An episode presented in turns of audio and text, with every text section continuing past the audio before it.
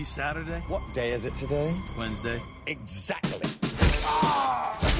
It's time to make the music. It's time to light the lights. It's time to talk the Oscars on Film Fight Club tonight. Welcome to Film Fight Club. I'm the Falcon, Summer Falcon Screen, and we are joined by Sydney filmmaker Chris Evans I love the Oscars. Oscars for me. and freelance writing critic Virat Nehru. I thought I'd be depressed by now, but I'm actually not. And this is very surprising given it's post Oscar season right now. Now, look, we all uh, complain every year about the Oscars, um, and uh, we always say we're not going to watch it. We always do. But this year it's different because we're actually kind of happy about it. It's one of the better Oscar ceremonies and award givings we've ever had. We're going to get into that in a moment. We're just going to be talking Prisoners of the Ghostland, the new Shion Sono film, which is having encore screening at Fantastic Film Festival this Sunday, and a bit about 2SER because it is the 2SER Supporters Drive. But first, we're talking news of the week. As before, the Fantastic Film Festival Australia is screening until this Sunday with an encore screening of Prisoners of the Ghostland, extending the festival through to Sunday. The Human Rights Art and Film Festival continues until Saturday online, as does the Geelong Pride Film Festival, uh, which actually continues further into May. The Spanish Film Festival is ongoing at Palace Cinemas around the country. The four, third annual Cinema Reborn, it was the first festival to cancel last year, and they set dates ahead a year in advance, and those dates are happening as set from Thursday through to Sunday. Jeffrey Garner's put together an amazing program. We've had him on the show before, so go check that out. At the Ritz, a lovely venue. Chris and I spent quite a bit of time there this weekend past. The Antenna Documentary Film Festival is having a special event this Saturday. Flickerfest Australia is coming back to Sydney after a few months following its Bondi run in January with an event in Parramatta starting this Saturday. And the Ritz Cinema 2 are having an open film screening for filmmakers. You, are invited to just submit films, projects you've been working on up to five minutes. That is happening on May 19th, a good open mic type screening for filmmakers. And you have to send your DCPs in by May 5th. Before we get into the Oscars, we want to talk a, bit, a little bit about 2SER. It is the 2SER Supporters Drive. The theme is Wish You Were Here. And yeah, there are prizes available, and this, uh, and it's all online this year. We're asking people to please subscribe, head online. If you haven't joined in a few years, join because 2SER is awesome, and we love the support, and uh, just hoping that we can all keep doing what we're doing. I think the theme this year is especially pertinent because Wish You Were Here. We still aren't in the studio, and I kind of wish we were back in the I studio. wish we were back in the studio, yeah. So even though we're doing it from a podcast booth uh, in a co-working space, and we're very lucky to have a podcasting booth, but I kind of wish the studio vibe was back. So I wish you guys were here with us in the studio. Yeah, I love 2SER. I miss that place. But fortunately, they continue to broadcast great programs like this one you're listening to now with geniuses such as the Film Fight Club Trio. No, but for real, it's great. No one else would let us do such a loose show where we get to, you know, just like whine, project all our Twitter hardened, cynical views on the Oscars or whatever we feel like doing this week. Um, and hopefully, you know, people hopefully people find it interesting and of, of value, and uh, you know, 2SER makes it happen. Yeah, we love covering festivals and not just the major releases, local independent stuff and local filmmakers. Mm. 2SER lets us do that for what it's worth. They never ever said to us in all these years, we want you, you need to cover this or this sort of film. They're giving us that creative freedom. That's we right. appreciate it. Not a lot of places would do that. That's right. And it, it's not just for our show, it stretches to all the programs. Absolutely. They do some incredible current affairs and news shows on 2SER. Um, if you are just listening to the podcast, I, I really recommend you actually check out the other podcasts 2SER put out, or if you're in Sydney, listen to them on the radio.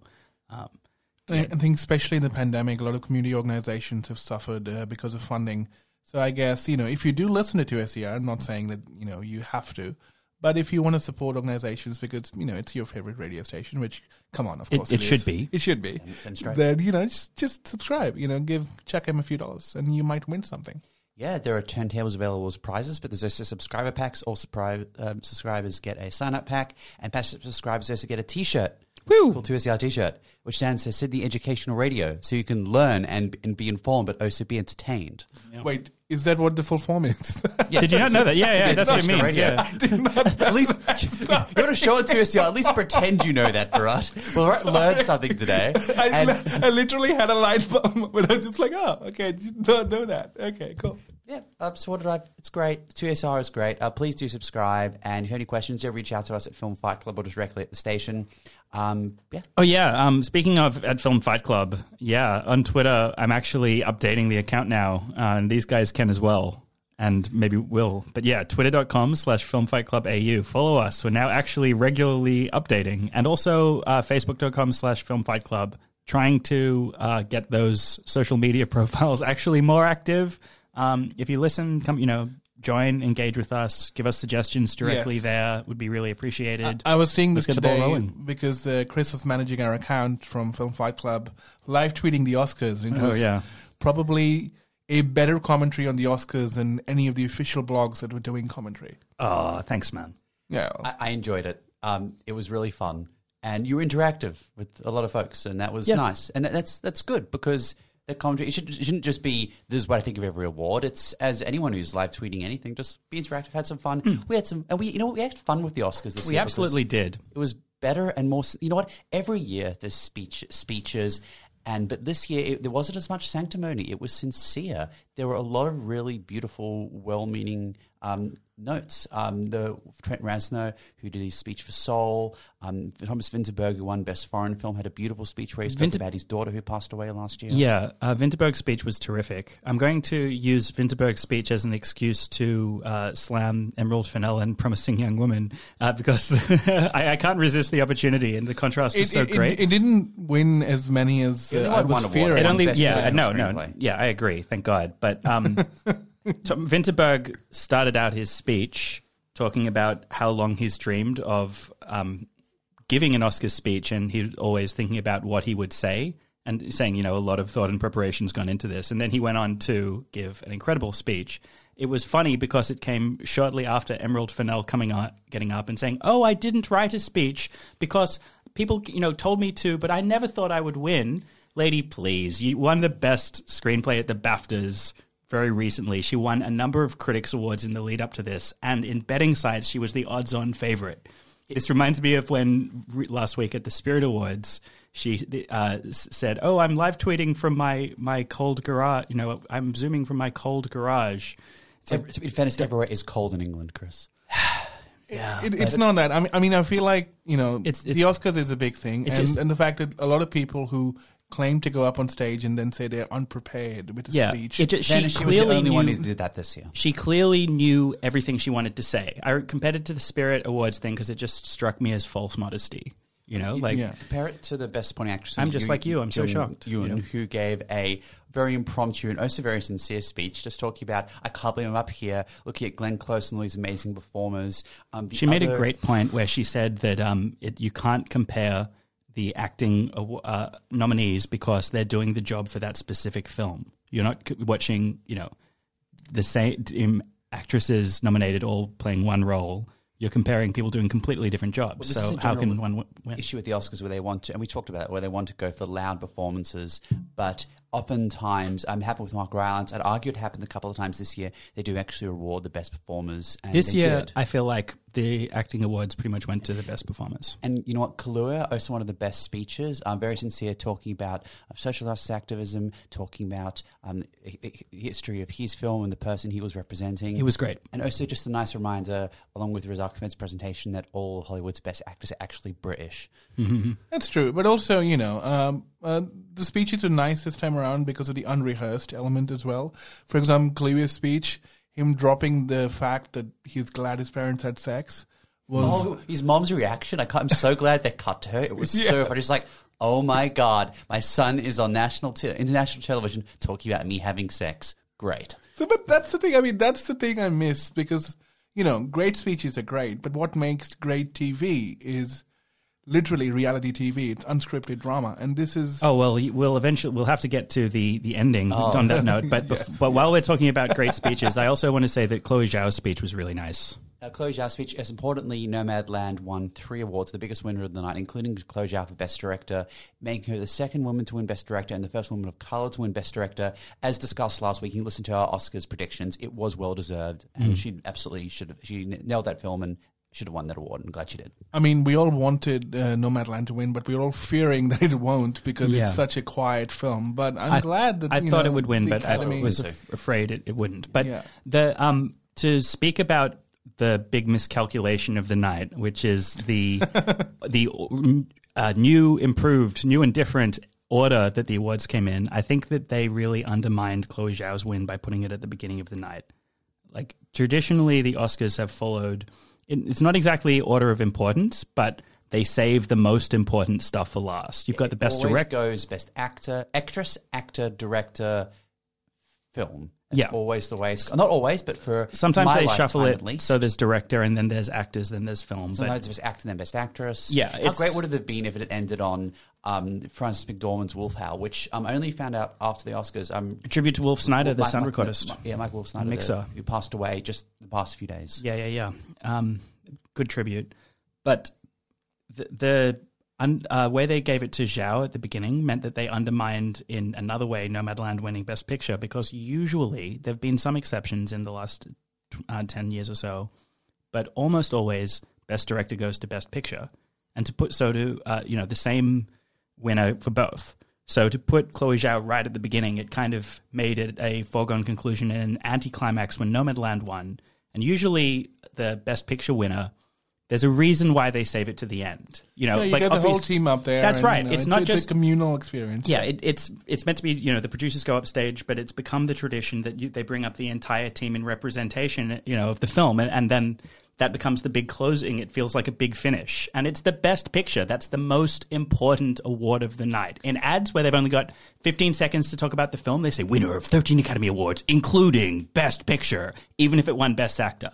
There's a reason you close on Best Picture. and and it was the best picture. Like Of the nominees, in I the think it was the category, best as well. Yep. Now we want to talk about why they closed on Best Picture. They had Best Actress, Frances You mean why they closed on Best Actor? So Best Actor, excuse me. They had Best Actor, um, which went to Anthony Hopkins. Now, I think what is very clear is that They it got smart. Of the view, they were of the view that Chadwick Boseman, because it was a posthumous award, because yes, he's a very good actor, he's made very good films. I haven't seen uh, the one he was nominated. yeah, we haven't seen- have you seen Ma apparently- Rainey? No, I, I don't think it got released. but It's on apparently- Netflix. It is on Netflix, but apparently his performance is very good. Um, not everyone who's ever had a posthumous award nomination has won. Certainly, um, James Dean lost twice, Hmm. and as have a number of others. But for the past sixty years, every actor who has been nominated has won. This uh, in, in the main acting, two high acting categories. They thought he would win. Uh, as discussed the reasons last week, it was very clear that Anthony Hopkins could win. He did. It is certainly one of the best performances of his career. It was very well deserved. Chadwick Boseman, uh, I don't believe that him not winning is in any way an aspersion on his career, but it was in very poor taste to put it last when they just assumed, oh, we're going to capitalize on this and have it come this big thunder. And it was such an anticlimactic moment with Hopkins being asleep because he never thought he'd win. No, look, it was hilarious. Um, the, the thing is, no one reading people's predictions, no one thinks that Chadwick Boseman was a better performance than Anthony Hopkins. So That's frankly, true. That's true. it was more the sense of like, oh, I guess Boseman has to win because he he's he's dead. Yeah, So- it's, it's the owed thing. He's owed. Yeah. because- yeah. So they shouldn't, and the public love him because he played a superhero. yeah. Um, but uh, Hopkins has made one of the best performances of his career, and he's yeah, amazing. But and the, love the, him. the point I'm trying to make is this was a foreseeable outcome. They should not have put all their eggs in the basket of uh, Boseman is going to win at the end of the night, and we're going to close on that because that's the moment that's going to go viral and it's going to be emotional when his widow gets up and gives the speech. Exactly, and that's not just the point. It's the point. It's basically preempting manufactured drama, right? You, Yeah. you're capturing on someone's grief, and for They're like, someone, oh, that's you going to be big. yeah, especially for for is his so wife, cynical. It could have been a really emotional moment if it happened, if it eventuated, and you are capturing that into making it into TV drama. The thing is, beautiful emotional moments in terms of the the winner speeches happen randomly throughout the night. You can't predict it, and when you try to, we see what happens. And the best moments came, as in any other year, from where we didn't expect it, from some of the quote unquote smaller awards. It's also just kind of sad because it is an otherwise quite sincere night for the reasons discussed. It was such a cynical move. And Wh- What I was saying before about how it undermines Nomadland, that is the big moment. Chloe Zhao, a Chinese woman in America, won you know won Best Picture and Best Director. That's the big moment, but they decided that was that wasn't big enough, or the general public don't care enough because it's not Marvel related, and it's got to go to Chad, Chadwick Boseman. Back to back Asian directors winning. Uh, But Yeah. that is the big moment. That was something that was organically going to happen, but they they decided that wasn't good enough. You know, that, that's what I mean when I say that they uh, cut the legs off the Nomadland win and made it. It's disrespectful to everyone. It, it lo- looks, it makes Nomadland look worse because of not giving it its big moment. It, it looks bad for Chadwick Boseman because of the embarrassment when they clearly set him up to win. Uh, it looks, it looks bad for Anthony Hopkins because he, uh, you know, clearly with the way they'd set it up, it, it probably convinced him that he wasn't going to win because allegedly he was there at the BAFTA ceremony where they could have live crossed to him giving a speech, but he decided because it was so late and he wasn't going to win. He just went home. Um, and of course, it makes the Academy look bad Frankly, they deserve it. Yeah, he's he's going to be very happy when he wakes up. Notably, it's also a big event for him because um, he is now the record holder for the oldest Oscar win in the acting category, 83, beating Christopher Plummer, who passed away this year. Um, speaking of which, Christopher Plummer was featured in. Actually, before I forget, I just want to uh, note something that uh, Virat, Tangent Virat mentioned that we had two Asian directors winning back to back. We saw many of the best presentations ever made this year. Bong Joon Ho's presentation on directors, the history of directors, with his um, interpreter was one of the best I've seen. And also, it gave each of the directors who were nominated an opportunity to talk a little bit about directing and comments. And one, one, my favorite one, I've just got a note from David Fincher, which was fantastic, just simply commenting that there's one of two ways to make a film about filmmaking, and one of them is wrong. I'm sure people are going to be puzzling what that is, and I'd love to know what that was, but um, it was one of the best segments um, from a presentation standpoint of the night, and I, ever, actually. I think he just means tr- kind of like trusting your your instincts. There are all kinds of thing, ways, but usually you come down to like, should I do it this way or should I do it that way? And he's, the way Fincher sees it, there's just one way that's correct for you that, you know, you need to find that way. But I'm not ready. Sorry, I just I'm not ready to stop talking about that moment at the end of the night. We were, were sounding so so incensed and somber Yeah. about it. Let me just say state that is goddamn hilarious. It, It was so funny. And you know, I'm pretty sure Chadwick Boseman would have found it funny too. Yeah, look, it, it was really funny because uh, going with what we were saying before about they were trying to create huge drama and then Hopkins wasn't even there. Yeah, the Oscars it failed. Yeah, it, usually it just kind of abruptly ended. Yes, it usually ends with this big victory lap kind of feeling. And after it was like, all right, the winner is Anthony Hopkins. He accepts it on behalf of the Academy. And then Questlove kind of gets up there, and you can kind of sense the bewilderment on his face when he's kind of like, yeah, so uh, that's it for the awards, and uh, see you next year. I can't remember what he actually said, but that was the vibe it ga- Yeah, came off. yeah, and yeah. I, It was I- it was roll to credits. It was roll to, to roll, fade to black. Now yeah, it was it was bizarre, really. Like th- they they tried to manipulate it, and uh, they got egg on their faces, and hooray! They let them never do that again. Yeah, I mean that's the thing. I mean, the problem is uh, if we take this element out of this year's ceremony, otherwise this year was That's it. This is now everything that you rem- you remember about it. exactly, and that's a problem. It's overshadowing some of the other uh, great things about it, like they've decided to give you some biographical information on all of the nominees. So it's not just like who's this dude, who's this dude in makeup and hairstyling. It's like, oh, now I get a little bit of a sense of who this person is. And what was fantastic about this ceremony is that it was not just that it was shorter, that without the introductions of individuals to represent each awards and bad banter and clip shows, it was actually more intimate. You got a little, a little bit more about the presentees, uh, the, the limited ones that there are, and about the nominees and awardees. You had more time for the speeches, but more than that, you didn't have all this just awkward banter and filler, except in one moment where individuals walked into the crowd for some interviews. Just because of the COVID, it necessitated the lack of this format, which meant it was much better. There's one thing though uh, that's a major criticism in terms of how they presented it, and for me that was the in memoriam. All right. that was really disrespectful. Okay. I, in what, um, I was that was actually my next point. In what respect do you think I, I've seen a lot of chatter about this online? I don't entirely agree. In what respect do you think it was disrespectful? It was so fast. It was like we're trying to make as fast a presentation as possible. That it was like let's skip over all these people. Boom, boom, boom, boom, boom. So fast, in fact, that for a few of them, when they had like three things listed, like director, screenwriter, producer, or whatever the hell, I could not read all of it. And I w- I'm a fast reader. That is not cool, right? You'd need to slow it down and pause it to to see that stuff. And it's a live telecast. And then at the end, they slowed it down for James Bond and Chadwick Boseman.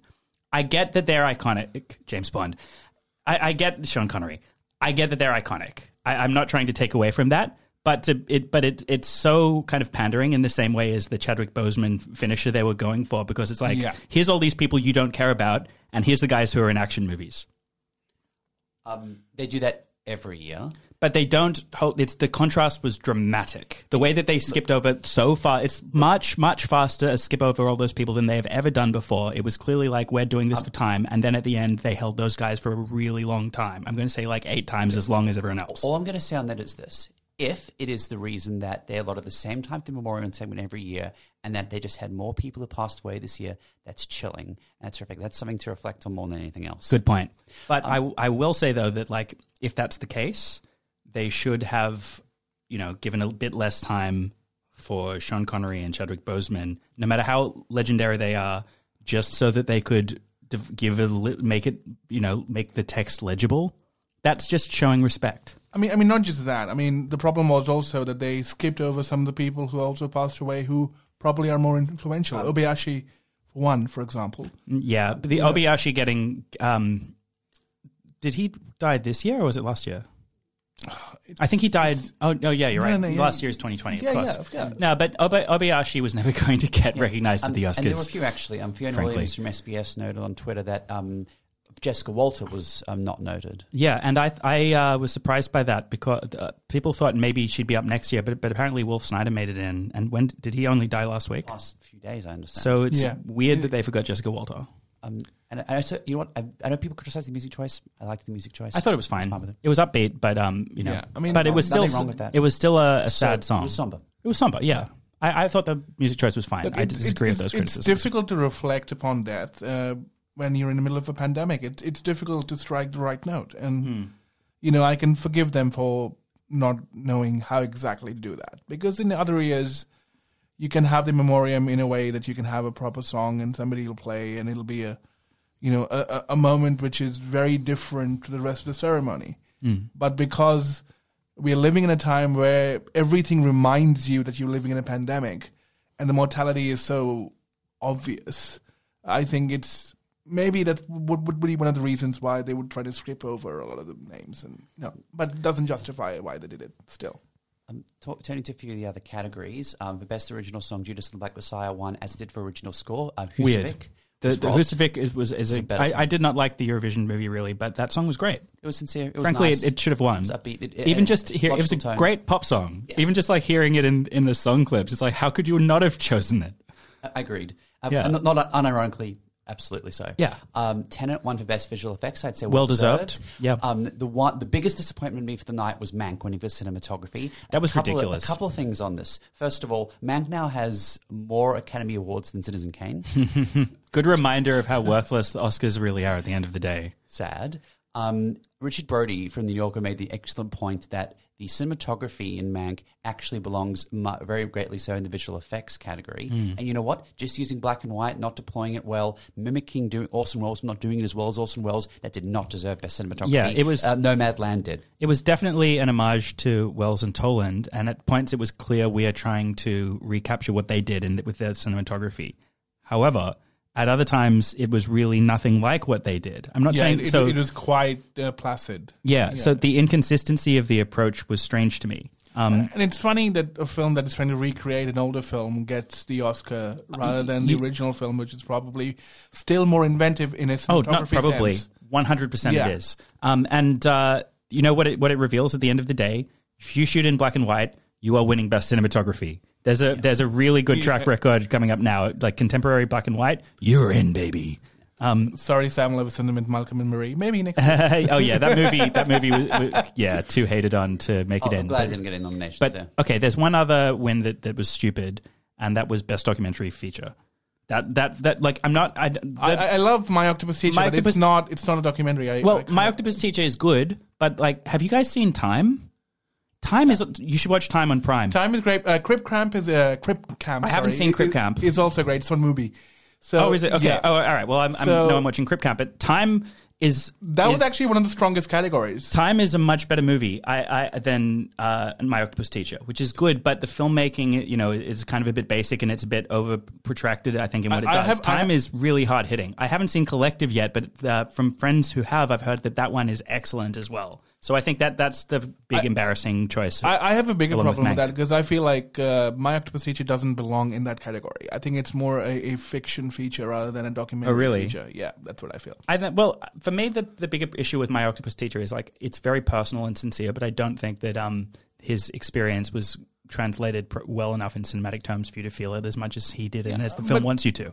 But it's it's a it's a personal uh, autobiographical kind of essay, and it was more fictional than a documentary. And I feel you you you could have basically awarded the other films were more documentarian in nature in what they were trying to do with their subject matter, whereas this film was clearly blending and blurring the lines between what is fiction and what could be documentary.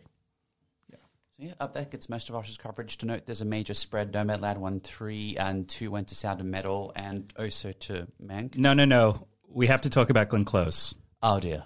Oh, Glenn Close. Yeah. Um, she didn't win the award. Before, uh, uh, but before we came in, Glenn was was talking about the like the the debut thing that she did. It was like apparently L.A. Times says it's not not real. I was like, dude, how could that be real? Do you think like I'm, I'm just surprised that someone a has got a source in this and reported on it. Look that it, it had to be fake because like she knew all these random trivia facts about the song it was like it's it's like the way that a dumbass writer writes like let's show that this person really does know the thing so it's like yes i know this thing it was number one in 1986 at at the da da da da and it was written by x and y of the dc bat you know it, wa- it was so uh, I- DC I- Universe. but like it was just funny to me because it made Glenn Close look even more desperate. It was like it was like we're going to have a viral sensation. Look at how funny it is to watch this old lady shaking a butt. Yeah, And, like- and instead of giving her an Academy Award, Yeah, yeah, yeah. And it's like Glenn Close, please notice me, please, please notice me. It's like yes, I'll debase myself to Actress win your. um, being awarded. I'm not. I'm not saying that that shaking your butt means you're debasing yourself, But- but, but- it's, but- but, but the I'm- whole thing of like partaking in that kind of like manufactured viral uh, event is. But th- this was the problem of this year's Oscars. They were trying to manufacture too many moments when they didn't need to. the times that they did backfired majorly. And when you're saying like how, how would they have a, a source? It's the LA Times. They know people involved in the making of that telecast. They are no, L- they are really they, well. They know Steven Soderbergh. They got a phone line. They're really Who well- produced this. Very importantly. yeah, they're super well connected in Hollywood. They would know people who who know the ins and outs of how that was put together. The only thing good about the Glenn Close thing was that I'm glad she didn't win the Oscar because she was owed. I'm I'm sick of that kind of mentality. Yeah, and and, especially for Hillbilly year, Elegy, that was a horrible performance. She's just a horrible so film. desperate But for an Oscar, but the- doing the- these things like the- Albert Nobbs or Hillbilly two Elegy, winners- and then the two winners were repeat winners. And McDormand won three. So Hopkins won for silence. So this is a better performance. They didn't give it to the people who they thought it was due. They gave it to the people who deserved it this year. Um, speaking, of people, speaking of people who deserve it Oscars, shame on Steven Spielberg for releasing the West Side Story trailer during the Oscars. I know it's the 60th anniversary of winning what eight Academy Awards. Why do you say shame but on him? Give everyone else a chance. Let let everyone look at these filmmakers for a moment. Come on. oh, It's it was more trailer. because it's like here's the movie where they're positioning it to win the Oscars next year. I know, but That's why they put it there. Wait, just just give, give it a few hours, mate. Come on. It was no, it was just a thing. It was showed during the ads. It was just a thing to because like you've got all the eyes of the people who would be interested in a new musical watching. It was so it was it took up a commercial break on the US telecast. Makes sense to I, me. I wish they showed it on Channel Seven. Did they show the trailer? No, on I, didn't. I wish they had. Yeah, but like it makes sense as an ad because it's like directly advertising to the people who are going to care. So that is our Oscars coverage. Um, we only have a couple minutes left. Uh, to note, please do subscribe to the 2SER Wish You Were Here Scrubbercast. Um, you can win, t- uh, there are t-shirts uh, for passionate subscribers and you can win a t- couple of turntables and it's a great setup. We really appreciate the support. Um, in our last uh, minute, we just want to talk briefly about Prisoners of the Ghostland. Which Shion Sono, Nicolas Cage, and it is very much a Shion Sono, Nicolas Cage movie. screening Sunday 6 p.m. on ball screening. It is with a very limited production budget, a really limited space to stage it. They did a lot and created a very big world, which in parts was very very fun. Yeah, it, it's creative. It's not that ambitious. Um, I think they were they were trying to make a small, limited classic B movie for the midnight movie circuit, um, with some inventive, weird East East meets West And touches. very Nicolas Cage moments. There were Big some Nick Cage meme moments. with um, use of color. I wish there'd been more of those, particularly the opening scene, which I wish had been replicated throughout more of the rest of the film. Though there was some impressive world building for the scale of the world they could build here. What did you think? I, I I liked it in the sense, but you know, with Sono, the problem is he is a beautiful world builder, but the thing is, his detailing is often a problem. You know, he's very broad brushed, and you get a sense of the world, but it never feels lived in. In this one, though, This was because a he- stylistic exercise, really. Yeah, It- yeah. it did- I agree, the world didn't feel lived in, but it was so fantastical that would have been quite a challenge. But but I did like the idea because he was sticking to a, a spaghetti western kind of pattern. Yep. You still got a complete arc, which a lot of films of his do not get because he gets lost in the excess. I'd recommend it um, if you're into these filmmakers. Otherwise, no. But it's good. it's that, fun. So that meme ready Nicolas Cage Shion Sono film is screening uh, Prisoners of the Ghostland Sunday night as an encore screening at Fantastic Film Festival at Ritz. Stay tuned for the Sonic Assassin. Please join you're on us the on. Twitter and Facebook at Film Fight Club AU. This has been Glenn Falkenstein, Chris Evans, and Rat Nehru. Enjoy the Oscars, enjoy movies, and have a wonderful night. Better luck next year, Academy.